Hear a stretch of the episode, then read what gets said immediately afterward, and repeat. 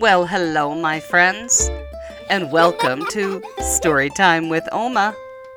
Today, we're going to hear about another really cool thing that God did for His people. You know, God is always doing special things, and God can do so many unusual, strange, and wonderful things because God is God. He is so powerful. Well, it's time to put on your thinking caps and your listening ears because here comes our story. Well, remember how God got his people away from Pharaoh and all of the bad soldiers? He had them cross right through the Red Sea on dry ground. But Pharaoh and his soldiers couldn't pass through. So the people were free to go out into the wilderness to cross over it to get all the way to the promised land, the land that God had promised where they could go.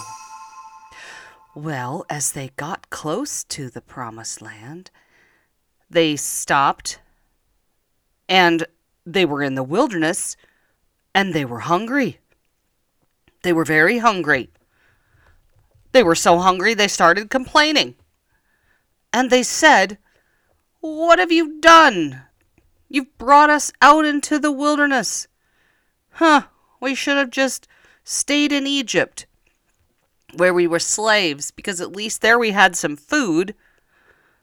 Now they had kind of forgotten about the fact that God had saved them from slavery, and all they were doing was complaining about their bellies because they weren't full.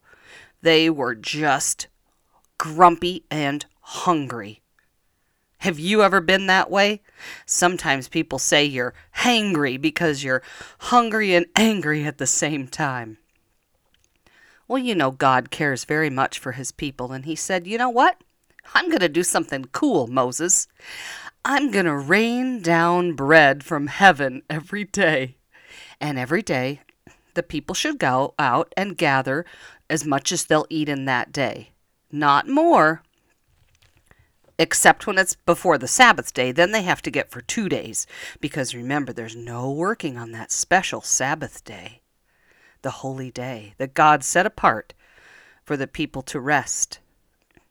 And we go to church on Sunday every week to remember God and to receive his gifts. But in the Old Testament, God's people set apart the Sabbath day. Well, do you know what happened if they would get more than just that day's worth? Well, if they gathered too much because they were greedy and they wanted to have extra for the next day, they would get up and they would look at the bread and it was it would be full of worms. Yeah, because they didn't listen to God. God said, Get one day's worth. And then God also said, You're going to get meat. I'm going to send you some quail, and the quail will come every day, and they will be there, and you can eat. They're kind of like little chickens, and so they could roast them over a fire and they could eat them, and it would be so yummy. So every morning when the you know how the morning the grass is wet and we have dew? When the dew was gone they looked down and there were these little flakes that kind of like frost but they were pieces of bread for the people to eat. So god took care of his people even in the wilderness.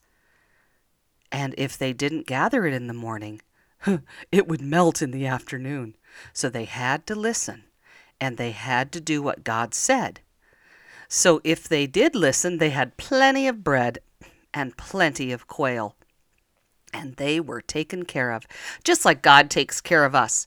He provides for us by giving us parents who love us and who take care of us, and all of the other people in our lives who help us.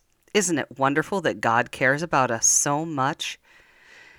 Well, thank you for joining me today on Storytime with Oma so we could hear this cool story about the manna and the quail. Now, tomorrow we're going to hear something else that happens to God's people in the wilderness.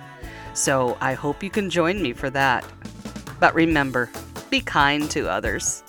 Listen to your parents and show God's love to everyone. Bye bye.